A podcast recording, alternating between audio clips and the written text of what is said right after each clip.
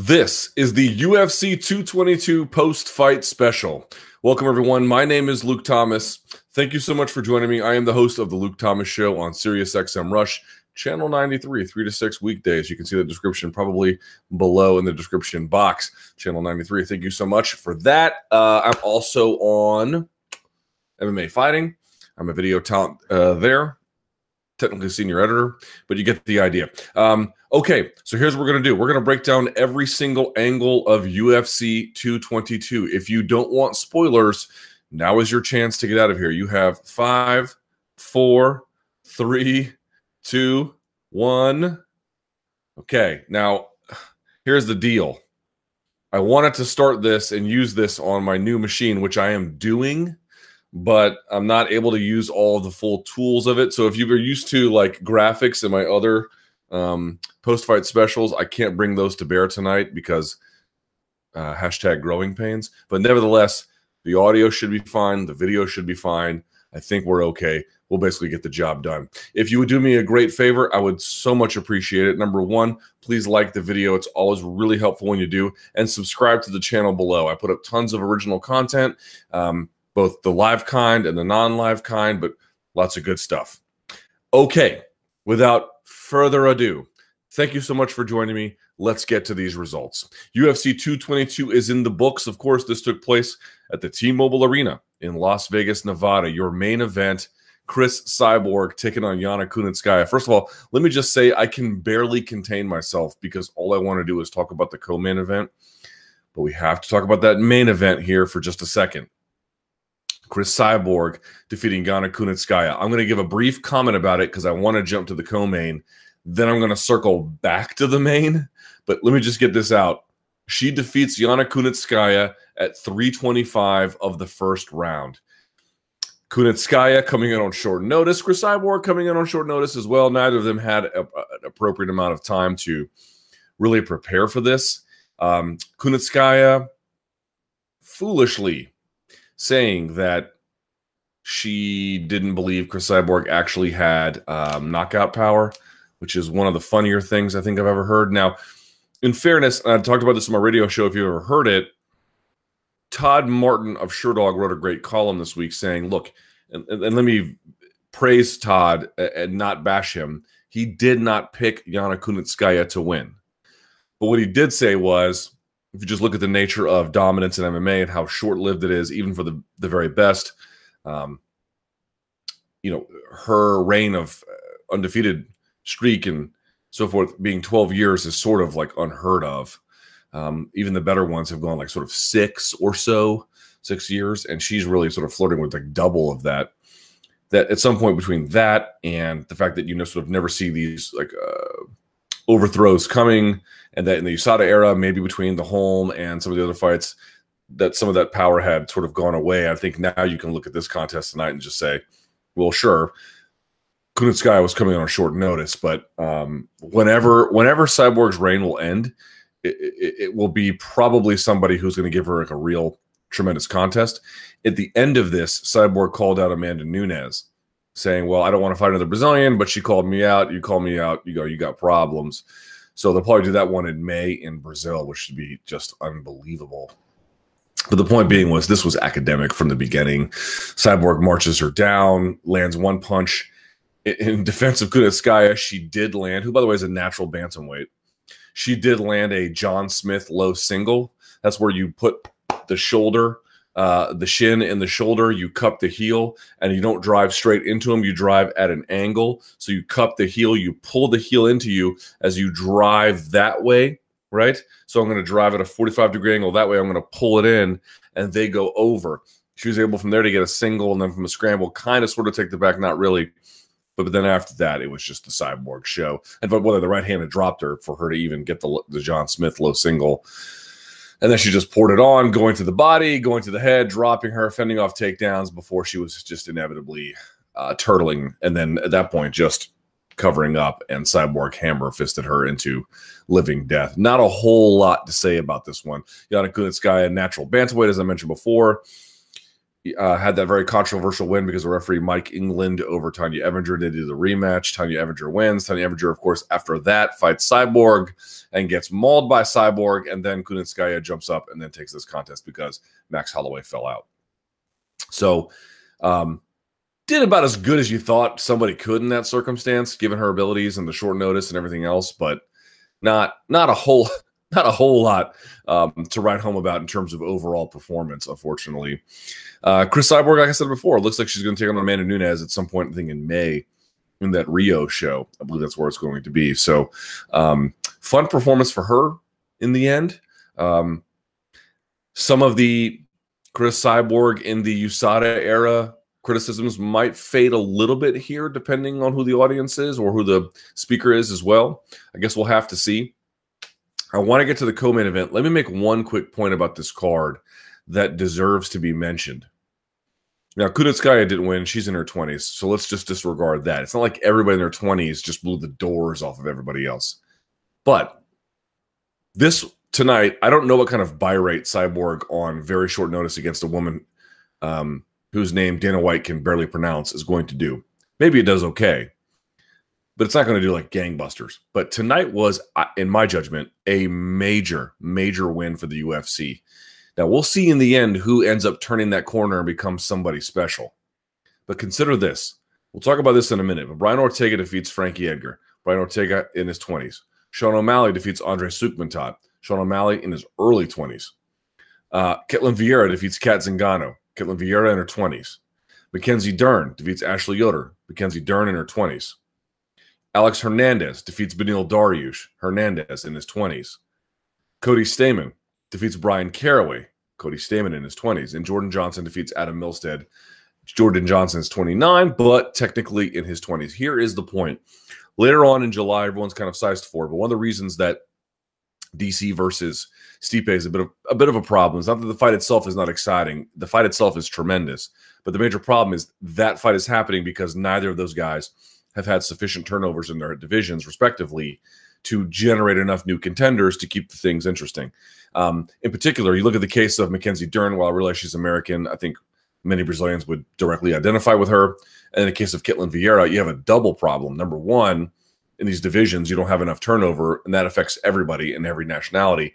Number two, Brazil had you know, we're talking about one of the most legendary classes of MMA fighters ever, from Shogun to Vanderlei to Nogueira to Arona to, I mean, you just go on and on. And the Anderson Silva and Lyoto Machida and Jacare and some of these guys are still competitive. But the point being is, the the class of Brazilian fighters who were in the UFC or went to the UFC after MMA really just got super hot post the Ultimate Fighter, many of them are gone or aging out in their final stages. Jacare is still very competitive, but closer to 40 than he is 30. There have not been a ton of new Brazilian stars to replace them. Now, I don't know what the future is for Ketlen Vieira or Mackenzie Dern. In fact, we'll get to that Dern fight in just a second. But my point being, you got to be happy for the UFC tonight because you had a bunch of guys and a bunch of ladies, very young. Casey Mackenzie Dern, only 24 years old, um, who were able to get, at least in some cases, a win. Other cases, a dramatically emphatic win. Star making performances. You get that turnover, and if you're Brazilian, here's two fighters in Dern and, and Vieira who can at least help. You know, look, nothing is going to ease the pain of losing that incredible legendary class of fighters. But the more of these other names they can stack up, you know, the better they're going to be able um, to do. So you have to be ha- uh, thrilled with, with how that all went. Okay, so with that major point out of the way, let's talk about that co-main event. I I am dying to talk about this fight. And by the way, let me mention as well at the end of this um, post-fight show, we're going to go live um, to Twitter so if you want to shoot me a tweet at, at L Thomas News, the, my uh, handle is in the description box below. If you need that somehow spelled for you, whatever, the letter L and then Thomas News, uh, L Thomas News on Twitter, and I'll take your questions and I'll respond to them. But okay, let's get to this. Brian Ortega. Wow, Brian Ortega. Unbelievable. Defeating Frankie Edgar at 444 of the very first round. Let me get this fucking straight. Brian Ortega has, let me see how many fights he has. Just, just, just let me add this up if I may. I got pull this up here. Let me look at this. So Here are the bodies that this guy's collecting: Mike De La Torre, Thiago Tavares, Diego Brandao, Clay Guida, Renato Renato Moicano, Cub Swanson, Frankie Edgar. Now I know the De La Torre fight was overturned. I have a couple responses to that. Number one, the drunk he took was one that helps with weight cutting. Number two, do any of you donkeys think he can't beat Mike De La Torre in a rematch? Let us please be serious. 7 and 0 in the UFC. All of them by way of finish. And here's the best part about it he's 27 years old, just turned 27 years old. Are you kidding me? What a gem this guy is. And becomes the first fighter to defeat Frankie Edgar by way of stoppage. Not even Jose Aldo could do that, and he fought him 10 rounds. Now, Jose Aldo fought a very different Frankie Edgar, one who probably doesn't have the same amount of miles on him. Fair enough. But nevertheless, are you kidding me? You want to talk about a star being born tonight? Again, I don't know what kind of pay per view buy rate this kid is going to do. Ultimately, you, the viewer, will decide that. The market will decide that. But Jesus Christ, this guy is doing everything you could possibly ask of him and more. The things that make a star are sometimes complicated and sometimes they're hard to follow. Um, it could be that they, the, the certain ethnicity uh, or a city, like in the case of um, you know Canelo with Mexico. Well, even that's a little complicated, but let's just take it for what it's worth. So, okay, how about the Mexican diaspora, the Chicanos here in America, or Stipe Miocic with the city of Cleveland? Sometimes it's these sort of geographical or or ethnic reasons, right? Maybe, maybe that will work for him with the last name Ortega. I don't know, or maybe just the fan base generally just responds to a guy who goes out there and just beats the brakes off these guys. Maybe it's that I don't know. Maybe the, because the whole game is going one way and he's going the other with his attitude. Maybe it's that that will get it going for him. I don't know. Here's what I do know. He is doing everything possible. He is being everything possible to set himself up for the opportunity to be something really special in this world. Ladies and gentlemen, I have made this point before. I will make it again. One of the most exciting times in a fighter's life is not when they become champion and then they go on to defend it right? That can be exciting too. And in some cases, in individual spots, that can be more exciting. What to me is often the most exciting thing is when a fighter is on their way to the top when they answer question after question after question after question. I had my doubts about uh, Ortega in this contest. I think even if you are a big believer in Ortega, you had to know, at least in your mind, you had to think that, well, this is Frankie Edgar. I mean, no one's put this guy away and you can beat him, but let's see how the first two rounds. I tweeted, like, you know, forget it. He's going to lose the first two rounds. Let's see how the third round goes. Oops. You know, I mean, which one of you saw him beating Frankie Edgar by first round TKO or was it KO? They called it KO.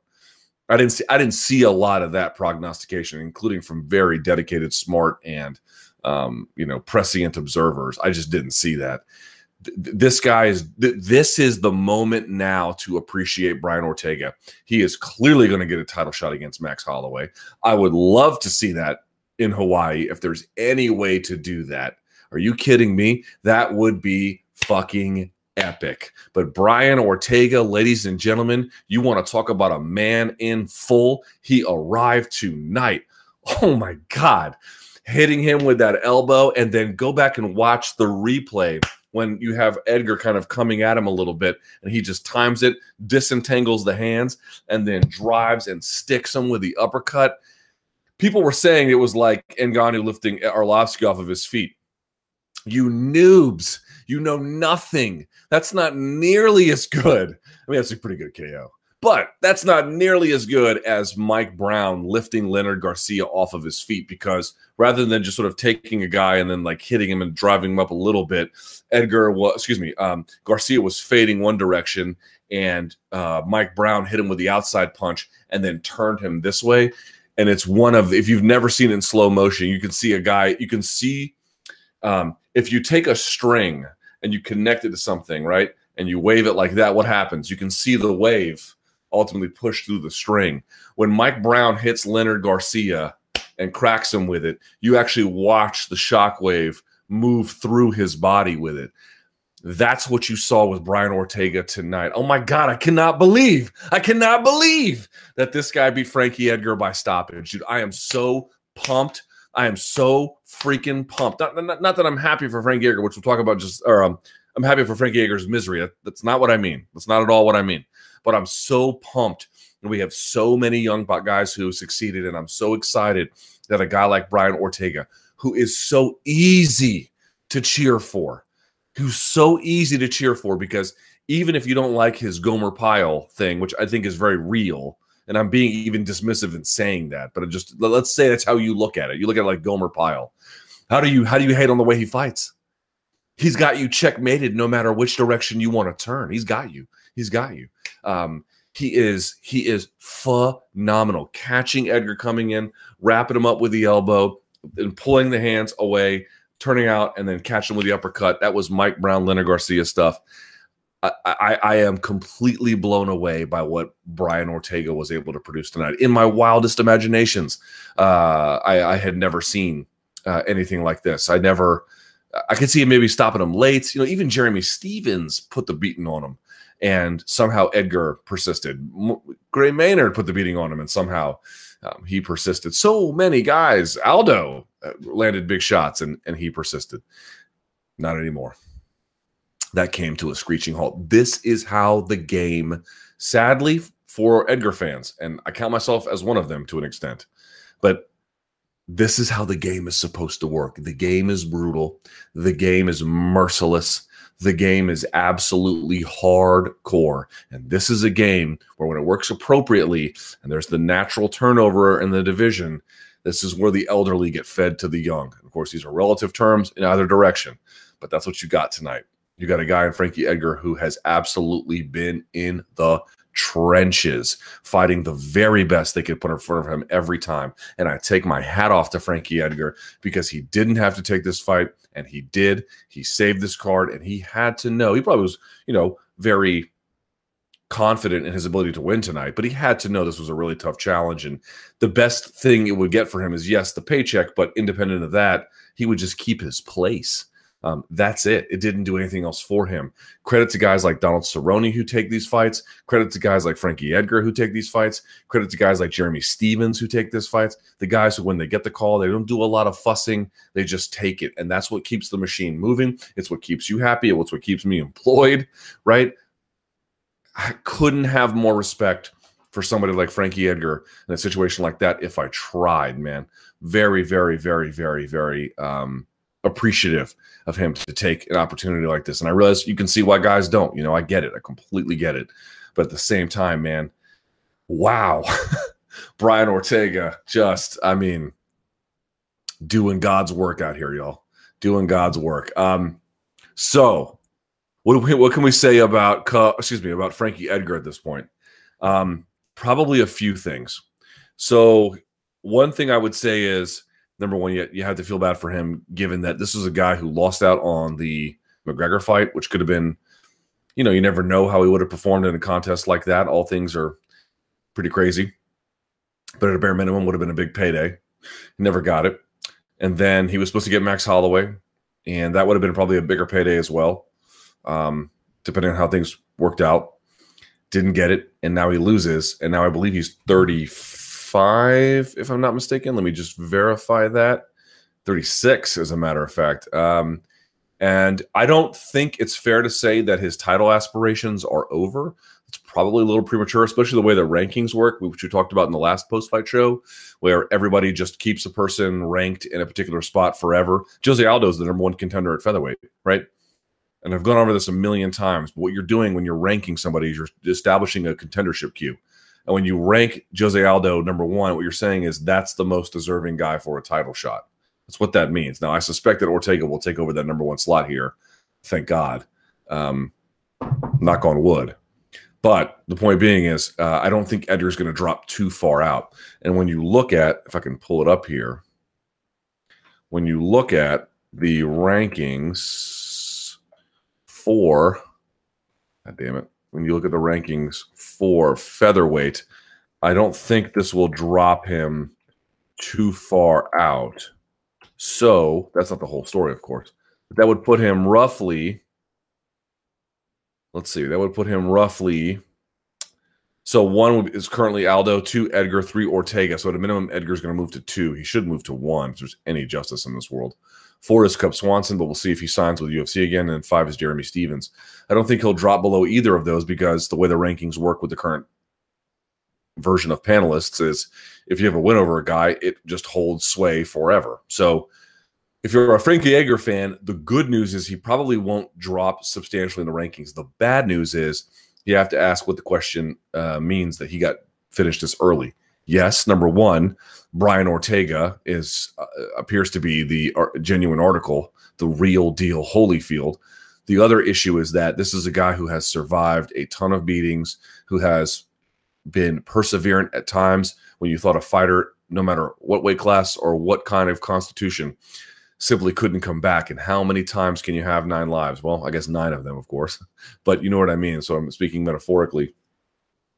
Um, at some point, that kind of luck just runs out, and, and, and you have to ask yourself, you know, after this amount of accumulated damage, if you go and watch the show with Brendan Schaub below the belt, Frank Edgar talks about brain damage a little bit in that one. He's obviously keenly aware of it you have to kind of wonder not that he was is, is chinny exactly, but that um, against the better parts of that division, how much damage can you really sustain anymore? Now, he's beaten Cub Swanson, he's beaten Jeremy Stephens, and Josh Emmett just got viciously KO'd.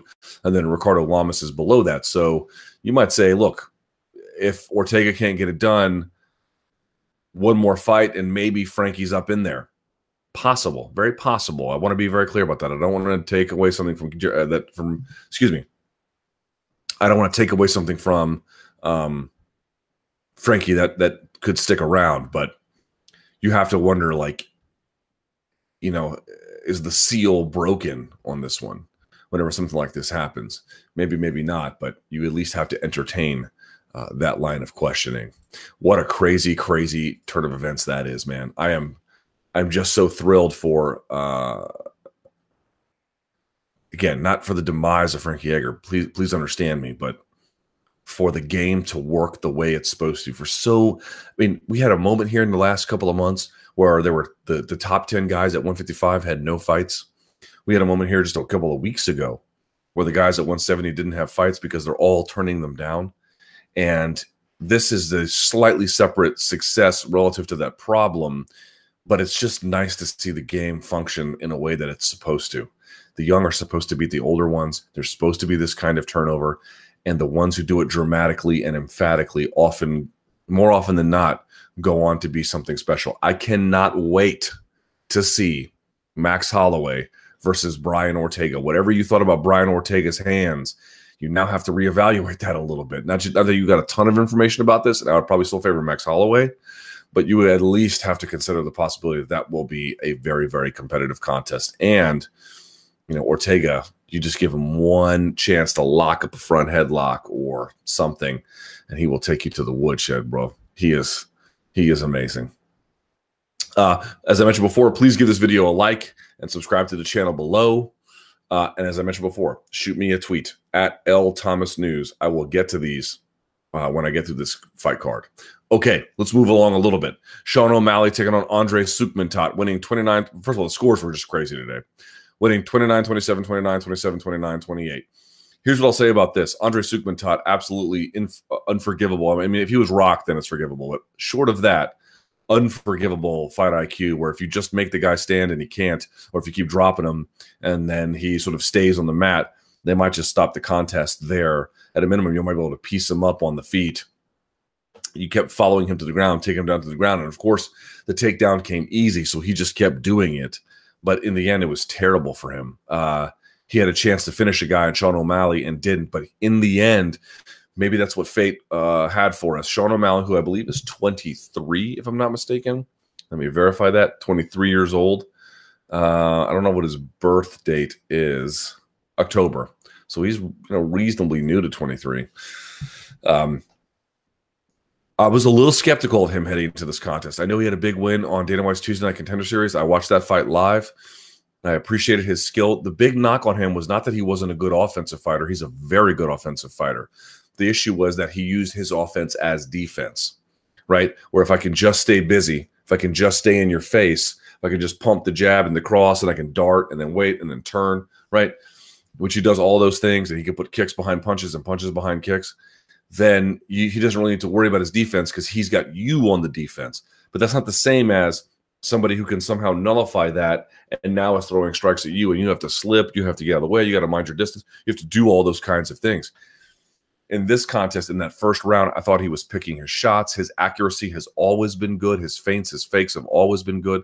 All those were brought back to life. And the better part about it was it was just working in rhythm. He wasn't rushing it, but he was finding it. He was staying out of the way of danger.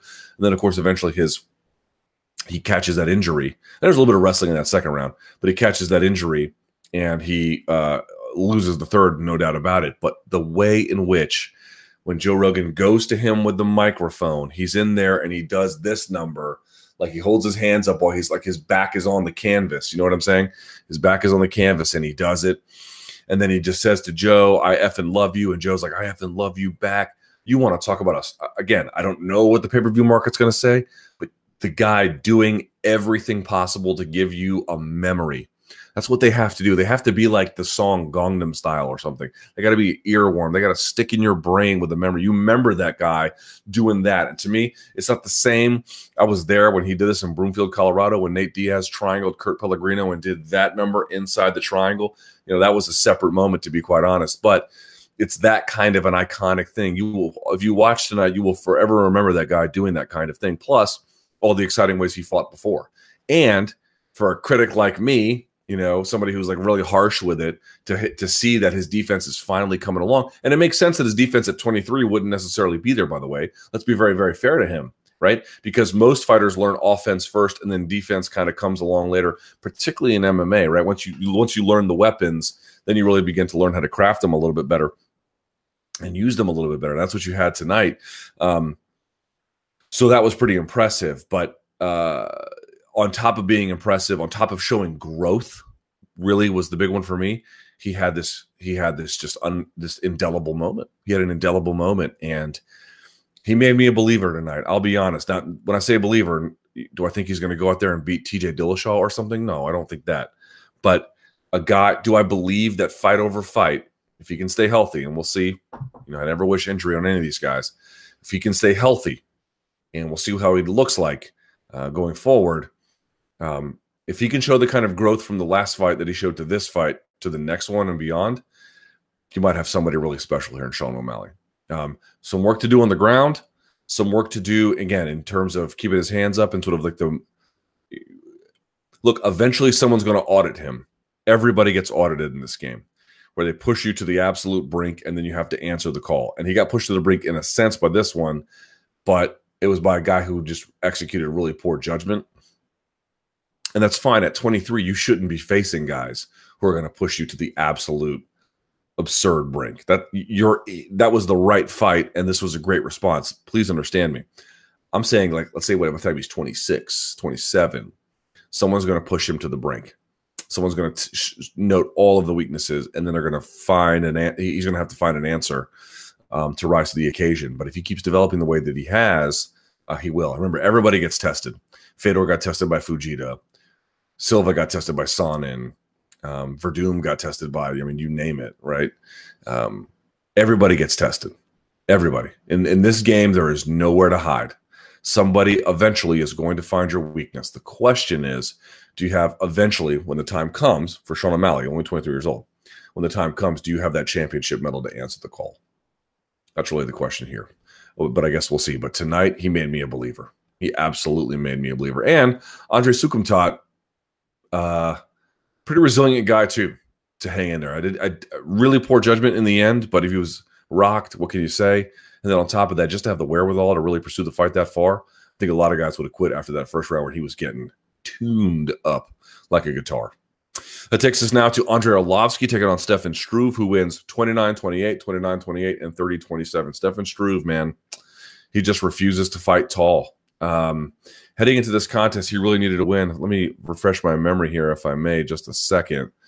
Yeah, he he had lost to Volkov, which was a fight of the night contest back in September. Before that, he had two wins he put together against Bigfoot and Daniel Omielanczuk.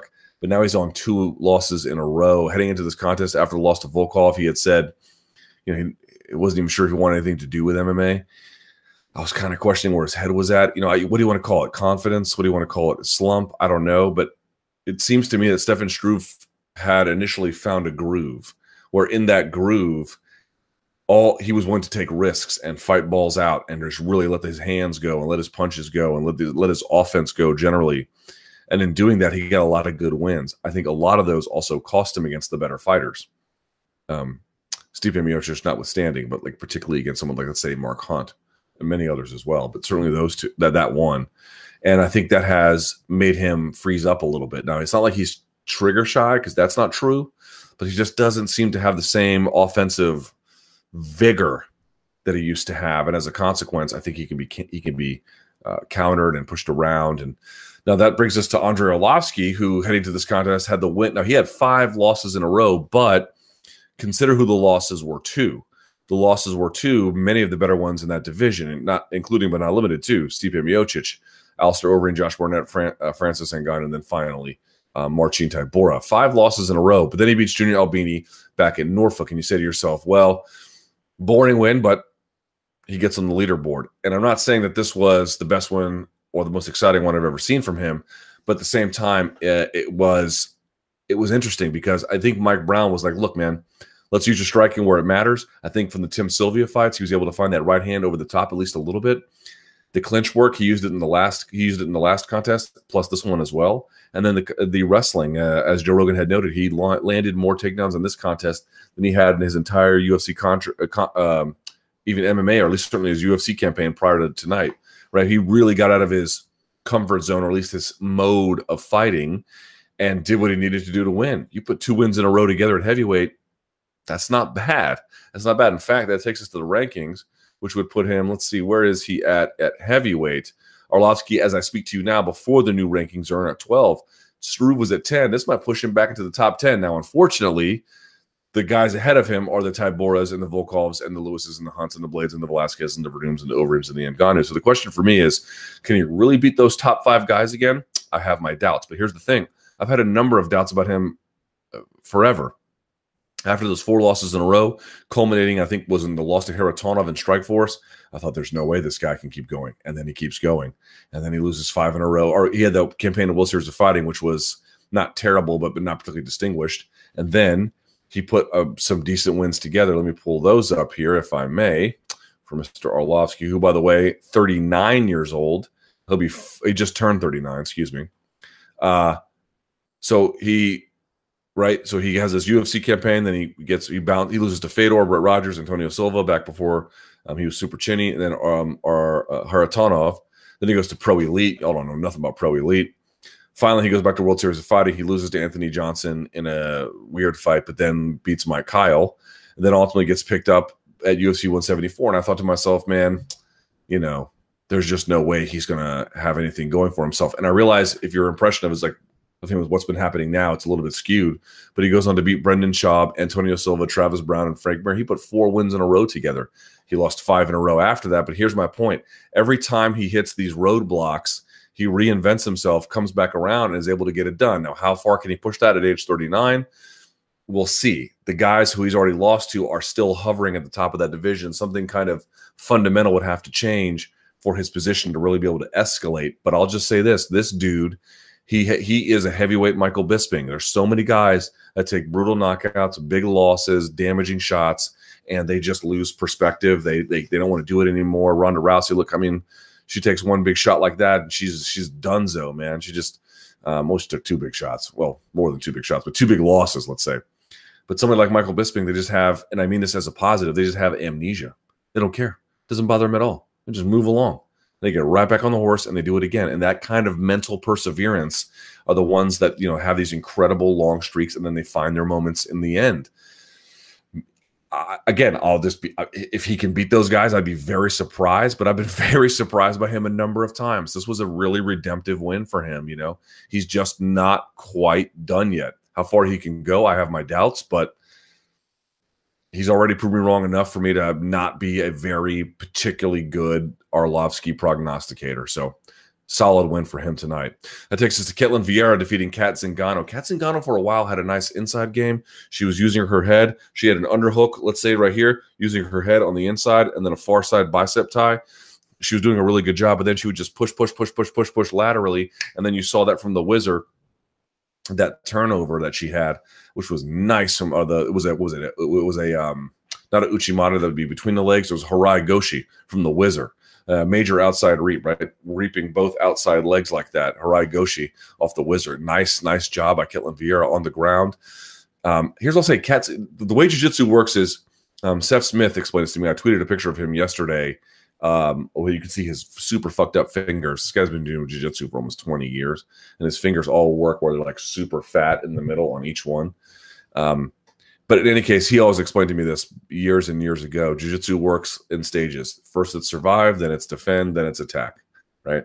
And your attacks may not work, but that's the levels. And what you saw tonight was stage one and stage two. There were times she was surviving, where she was trying to get out of that head and arm triangle. Then there were times she was defending, where she had a knee shield and she was like trying to find half guard again. Um, but she was never really attacking. She has that one Kimura she went for. Uh, was it round three or something? It wasn't even close. Not even not even close. Not even close. So, um, what do you want to say? She was looking better in that third round. Maybe if it went five, it would have been even better for her. Early on, she was doing these long, like reaching punches, and Ketlen Vieira was just able to like sit there and have these short, choppy punches, you know, and find her mark. And they were working really well for her. Um, Cat Zingano just looked rusty, and Ketlen Vieira has a really nice transition game from the clinch and a really good top game. She was able to just sort of ride out and at least put pressure enough on Cat Zingano where all she could really do was like the best she could do was a knee shield. A knee shield is when your my shin from my knee to my foot goes against your hip. It's a knee shield. I might have a one hook underneath grabbing you, right? So I've got a half guard underneath, and then the top is I just got this shield. But the problem with the knee shield is someone can just lean into it and they can collapse it, they can move around it. It's literally just that. It's like a shield, right? It's just that.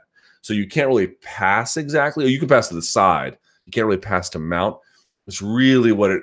And if you're really good at, some guys are so good at knee shield, they can put put uh, like a guard together from there. What's what would be called a Z guard. You don't see a lot of Z guards in MMA. But this one was just that, just a knee shield, just like you can do knee shield from like hip to shoulder or hip to hip. And she had one hip to hip. And you can imagine if I can get my weight right on top, I can put that, I can collapse that knee shield. And you saw that a lot tonight. So that takes us to the preliminary card. Of course, please like the video and subscribe to the channel below. Mackenzie Dern taking on Ashley Yoder. She wins by the skin of her teeth. Whoa she wins by the skin of her teeth. All right, what do you want to say about this? If you watch tape of her coming into this contest, you knew exactly what you were in for. I've said it before. I'll say it again. You can go back and look at any of my podcasts. It's not that she's not talented. It's that this was a little bit too much too soon in my judgment. And I think that played out tonight. The UFC got lucky with this one, but she needs some work. They do not need to rebook her for that May show at all. They need to give her time to breathe at a bare minimum July probably September is a better time or October is a better time for her to come back. Give her two fights this year, and that's it, man. She needs time to work on her game. And everyone's like, she should work on her striking. Well, yes, she should work on her striking, but fuck that. That's not what she needs to pay attention to. What she really needs to pay attention to is her wrestling game because if and when she can get it to the floor, she's cooking with gas. She'll she'll set you on fire.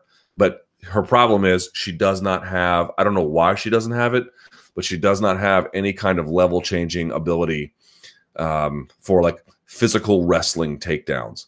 She likes to get a single if she can, and then like work like into a to a body lock, and then work like a trip. Or she likes to like take opponents, put in, uh, a foot in the back of the knee, and kind of drag them to the mat. But she doesn't have these like physically imposing takedowns. It's not the way she is, and and and she really needs them. She needs to find a kind of you know you've got this one dominant way you need to have a reasonably dominant way to get to that one dominant way of fighting and and she doesn't have it in her striking. The other problem is she always um, she looks down as she throws. You guys know that. She'll come in straight lines and look down as she throws. And um, you know just constantly getting into trouble as a consequence. So uh, she gets by here. Ashley yoder was better than i thought she would be. And Dern was basically what I thought she would be too. I thought she would get the takedown a little bit sooner, but she needs a lot of work. She can be a lot better than she is. I think she's going to get a lot better than she is. But to me, everyone's like, man, her striking needs a lot of work. Yeah, I'm not saying don't train on that. What I am saying is They need to put her in a wrestling camp and get her level changing pronto, pronto, because that is what she needs. If she's got trips, she can get those as a backup. If she's got throws, she can get those as a backup. When she ties up physically, her game is not physical enough. She's got to start roughing these ladies up, pulling them down, snapping them down, driving into them, switching from a double to a single and a back from a single to a double and then a high crotch. All that stuff. She needs all that stuff. And she does not have that as a tool. And if she doesn't, how good is your jujitsu if you can barely use it? You know, you can have the best jujitsu in the world, but if you can barely bring it to life, look what Demian Maia does. You know, Demian Maia has incredible jujitsu. He also has a very unique game of just forcing the fight in that direction, even if it means pulling guard. And people are like, well, she should pull guard.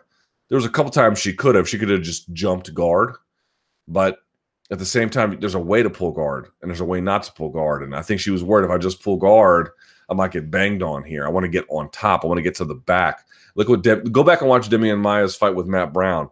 This ability to like pull Brown into mount to be able to reverse him to then get to the back you know, he has he just sort of figured out a way to do all these things in a very interesting way, and she needs to follow that path as long as she can.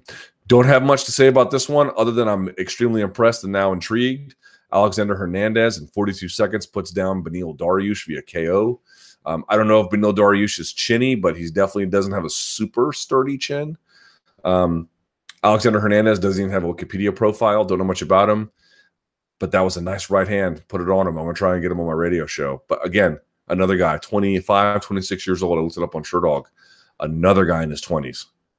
I don't know how good he's going to be, but you can get more of those. All you need is one or two of them to hit, and you're in business. Um, John Dodson defeating Pedro Munhoz, split decision 28 29. Adelaide Byrd giving him a 30 27, and then 29 28. In the end, I thought this one was going to go for Pedro Munhoz.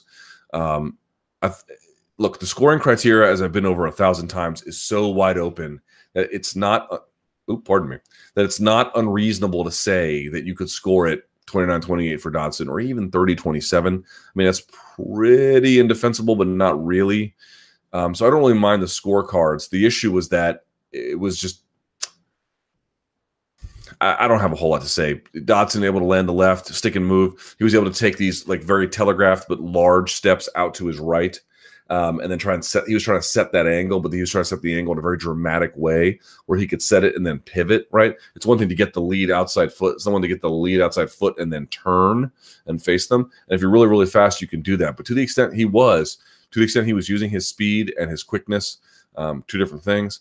Uh, and he was using his accuracy and his single shotting and then getting out of the way and his defensive footwork. You know, John Lineker had put it on him and he lost that contest barely. Pedro Munhoz put it on him and it didn't work. Now, the one thing I thought was kind of interesting was he kept catching those kicks. To me, he didn't do shit with them. Now, whether or not that was because Pedro was really good about his balance or because John Dodson didn't want to, hard to say.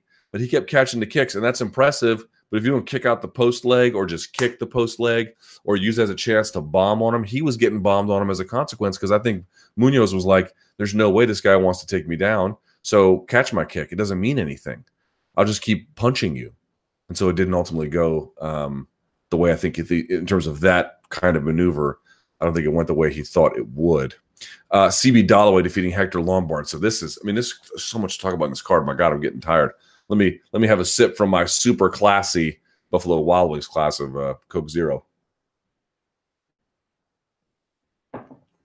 Ah, um, CB Dollaway defeating Hector Lombard via DQ at five minutes. So what do you want to say here's what I don't understand. At first, I was like 100% DQ because what they, what do they do?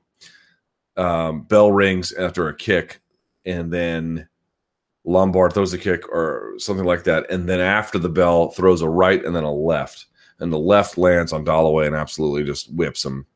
And he, you know, he didn't he didn't know where he was after that, and I can absolutely believe that Hector Lombard hits very hard. So here's the question: uh, Mark Smith was the referee I initially had mistook him for Jaron Vallel. He says, "Well, it was uh, you know very egregiously after the bell. F it." And I, my, to my to my point is, I, I I still don't have a problem with it. Let me be clear. You know, forty five fights into your career, you know what you're doing. But he was in the middle of a combination, and here's the inconsistency for me. Wasn't it the case that during the and I give credit to Grabaka Hitman on Twitter, Kaposa, wasn't it the case during the Germaine de Randamie Holly Holm fight that it wasn't that the bell signals the end of the round? The bell signals to the referee to end the round. And when the referee ends the round, that's the round, right? Let me um, pull up the exact wording because here's the other part about it. Even the wording is confused uh, and confusing, where they kind of go back and forth with it. Let me pull up my tweets. Let me pull up my. Uh, let's see here. Let me read this to you. Here it is. It's from Elvis Sinosic, the king of rock and rumble. You all know shit about that. Uh, here we go. Attacking an opponent after the bell has sounded the end of the period of unarmed combat. The end of the round is signified by the sound of the bell, okay, and the call of time by the referee, okay. Once the referee has made the call of time, any offensive actions initiated by the fighter shall be considered after the bell and illegal. So, is after the bell like a term at that point? But whatever. In any case, um, and if you look at it that way, Lombard has a little bit more time where he's throwing the right by that time and the left was going to come right after it. So how late was it in that sense? For me, though, I don't know. I just sort of felt like, sure, it, it, that changes the equation a little bit, but you know, we're talking about a guy who's got a reputation in the gym for just beating up on people um, when he shouldn't be. And again, 45 fights in, you're just doing that. But at the same time, he apparently is going to challenge this. And I'll be curious to see how Nevada treats it uh, because it's not quite as cut and dry as I thought initially. That's the best I can say. Plus, I thought this fight was like a back against the wall for both fighters. I believe this is five losses in a row for Hector Lombard. Um, Aaron Bronsteter on Twitter made a great point. When Hector Lombard made his UFC debut against Tim Boetsch, he was making three or 400K, and now he was making 62 and 62. So, yeah, the, uh, let's see, originally he beat Josh Burkman, but that was overturned. Then he loses to Neil Magny, Dan Henderson, Johnny Hendricks, Anthony Smith, and now CB Dollaway. So he is quite clearly on the decline in his career. CB Dollaway, on the other hand, uh, elevators issues notwithstanding, two wins in a row. He had he had no fights in 2016. He had lost three in a row at that point, but comes back and he beats Ed Herman and now beats Hector Lombard, albeit under you know less than uh, ideal circumstances. Very quickly on your fight pass card portion of the card, Zach Ottow defeating Mike Pyle. I know it was Mike Pyle's retirement fight, but that was a clean right hand that dropped him. I did like how Mike Pyle shelled up initially. He had his elbows up here and he brought his knees to his elbows and then put his feet in like the hips of Zach Ottow. It wasn't until Ottow moved around that that he was able to really begin to land the heavy shots. He was almost like this little springed up turtle. So that was kind of interesting. Um, as I mentioned before, Cody Stamann taking on Bryan Caraway, split decision 28 29, 29 28, 29 28. I have to say, I really loved that. Here's another guy in his 20s taking on a ranked opponent. Cody Stamann comes into the UFC on short notice, beats Terrion Ware at 145, then beats Tom Duquesnoy, and now beats Bryan Caraway. Uh, old boy is legit. Old boy is super legit. And he's a bit of a counter fighter, and it takes his game a little bit of time to get going. So he kind of gives away that first round and has these tight second rounds. But after that, he's he's money. Um, and then finally, Jordan Johnson defeating Adam Milstead. I, I, Jordan Johnson's a better fighter than he showed tonight, but he gets the win nevertheless 29 28, 27 30, and then 29 28. So uh, in their 20s, here's who won tonight one more time Jordan Johnson, Cody Stamann, uh, Alexander Hernandez, Mackenzie Dern, Ketlen Vieira, Sean O'Malley, Brian Ortega. Seven fighters, seven fighters in their 20s um, who at least either had like either like super dominant or, you know, decent enough wins um, to make the UFC excited. Now, with that out of the way, I mentioned before, if you guys shot me a tweet, I'll take a look at that now on Twitter at L Thomas News. Uh, okay. Here we go. So it says UFC getting Jimmy Smith for free is MMA's equivalent of the Warriors getting Jordan Bell for cash considerations. Yeah, pretty much, basically. Um, okay, we're finally seeing big turnover at 145. After Choi and Yair lost, it felt like featherweight would stay old, but instead we've gotten Ortega, Bektic, Volkanovski, Kattar, Moicano, who are going to fight each other at UFC 223, Burgos advancing. This will be a fresh division for a while. Super excited. Super excited. Oh, and by the way, here's a great tweet from um, Max Holloway. Quote, you had nothing to gain from taking that fight at Frankie Edgar, but you took it. You defended what you already earned. There's no belt for sacrificing everything, but true fans and Jersey knows no belt can outshine what you bring to the sport. Chin up, brother. Man, if you don't like Max Holloway, get the fuck out. Get the fuck out. Someone says the ref yelled time before Lombard's second punch landed for sure. Pretty sure it was before the first post bell punch as well. Probably. All I'm saying is it just complicates things a little bit. It just complicates things in, in the way. And I'm okay. I'm okay with the point being or the, the, the fight being ruled a disqualification. I just want to be clear about this. It's a little bit more complicated than I initially thought. Um, okay. Outside of Nunes and Anderson, is there a realistic contender for Cyborg out there? Megan Anderson was chirping on Twitter tonight. I, I, I still think it's still very early for her in her development. She should have been active this whole time um, to make a fight like that a little bit more competitive, but it would be a featherweight versus a featherweight in that contest, right? So, um, let's see. Here we go. Let me give you some figures from the night, if I may. UFC 222 draws 12,041 for a $1.367 million live gate in Las Vegas, which is mm, okay, not great. Um, how do you think the pay per view numbers will be? Also, O'Malley's stance and strike selection was a lot like an early version of McGregor, right? He has such an array of tools and he seems to be able to pick at them effortlessly. Right, I'm going to be in this stance, in this situation, I'm going to I'm going to cut this angle and pick this shot, and then he just goes to a completely different version of that. He can do the same. It's like he's like he's like juggling with ease. Oh, I'm juggling with with uh, bowling pins and now chainsaws and now fruit and now a burning axe or something. And it, no matter what the challenge is, he seems to be able to just be able to handle it. It's a different issue than the one I'm raising about his defense. But as I mentioned before, he showed growth and development tonight. And that's why I really was was, was a believer. Um, what do you think about O'Malley and how he could be a new poster boy for the Contender Series Farm League?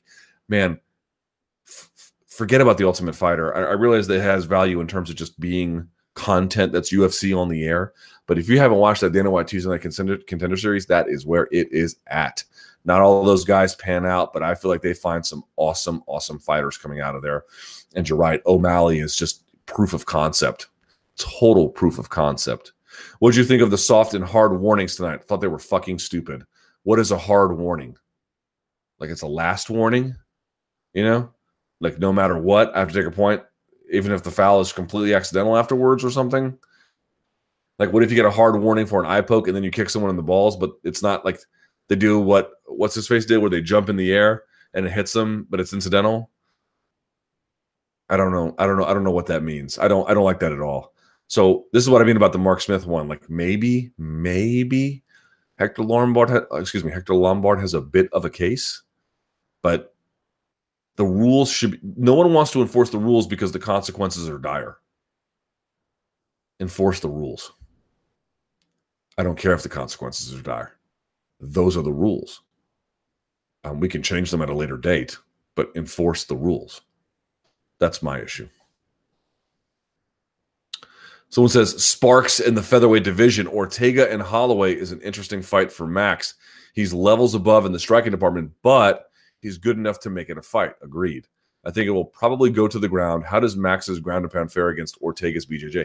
Now, I don't agree with that part. I think what Max is going to do is just soften him up on the feet. Max has such a good ability to dictate at range. The interesting part about this is that Ortega, while he had a great stoppage early tonight, think about this. The easiest fight of Brian Ortega's career in the UFC was Max Holloway. Excuse me, was Frankie Edgar. I mean, it's it's just it's just bonkers to consider that. But if we may, um, what is what is Max good at? Max is good at distance. He's good at shot selection. He's good at staying out of trouble, and he's good at making adjustments minute over minute, round over round. So that by the time the third or fourth round comes around, he's just taking everything away from you. If he's able to make that work, um, that'll be an interesting contest. The interesting part about it is though that I feel like Brian Ortega gets better over time too. So to me, it's like I can see, I can I can see in every case I can see op- opponents taking two rounds on him Questions what happens after the third. It's a very, very interesting contest as a consequence. Uh, your performance of the night bonuses go to, let's see, uh, Brian Ortega and Alex Hernandez. They got performance of the night bonuses. Fight of the night went to Sean O'Malley versus Andre Soukhamthath. So there you go with that. If you have any additional questions at L Thomas News, get them in now while I enjoy my terrible Coke Zero and a little bit of Jim Beam.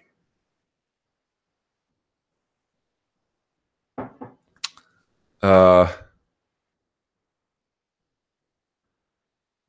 the only reference I can remember re in re- respect to hard warnings is that if given one for X reason, say a groin, strike, if you do it again, there's a two point deduction. See Alex Caceres versus Edwin Figueroa at UFC 143. Fair enough. Fair enough. Leslie Smith out there doing God's work for Project Spearhead on Twitter. What else we got? Boy, did you guys see Deontay Wilder and Luis Ortiz? Crazy fight. Man, everyone's like, what about, you know, uh, what's his face? Um, the crazy guy. God, my memory is just absolutely a disaster these days. But I want to see Wilder and Ortiz. Excuse me, Wilder and uh, Joshua. That's the one I want to see. That's the one that makes the most sense to me.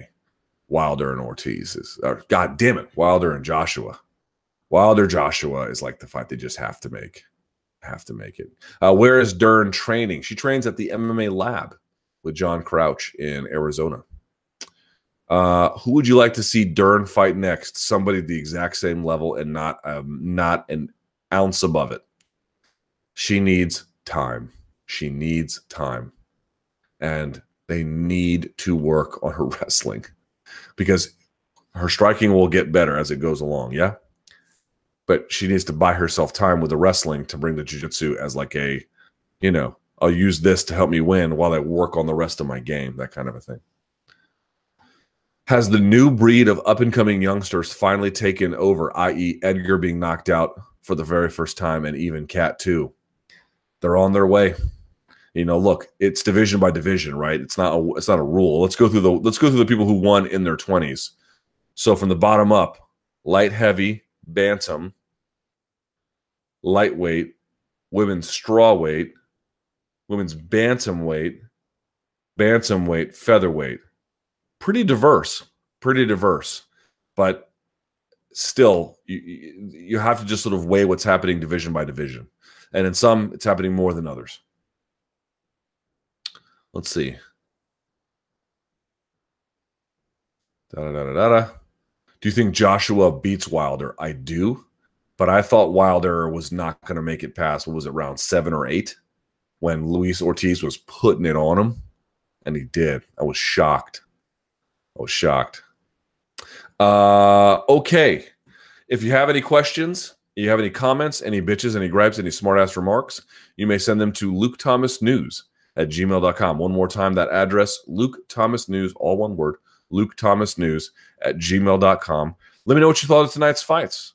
Um, what stood out to you? What's your big takeaway, either for the card in general, or a, a, fight in particular, or a fighter in particular? Hell, even a round or a strike in particular. What stood out to you? What's burning in your mind? Share your wisdom with me, and I will then hopefully um, it'll make me smarter. Maybe in turn, I can make, help make others smarter, and then they can make me smarter, and then I can make them smarter, and then they can we can all just make each other smarter together and then we'll do the world a service, right? That's how it should go. So thank you guys so much for watching. Sorry about the uh, slight downgrade in um, technical capacity. I'm still working with vMix to get it up and going. I've been using OBS on my laptop, and my laptop is over here, but I want to start using this more and more, and I couldn't quite get vMix to work, so I apologize. But okay, thank you guys. I really appreciate it. What a night of fights. I'm so pumped.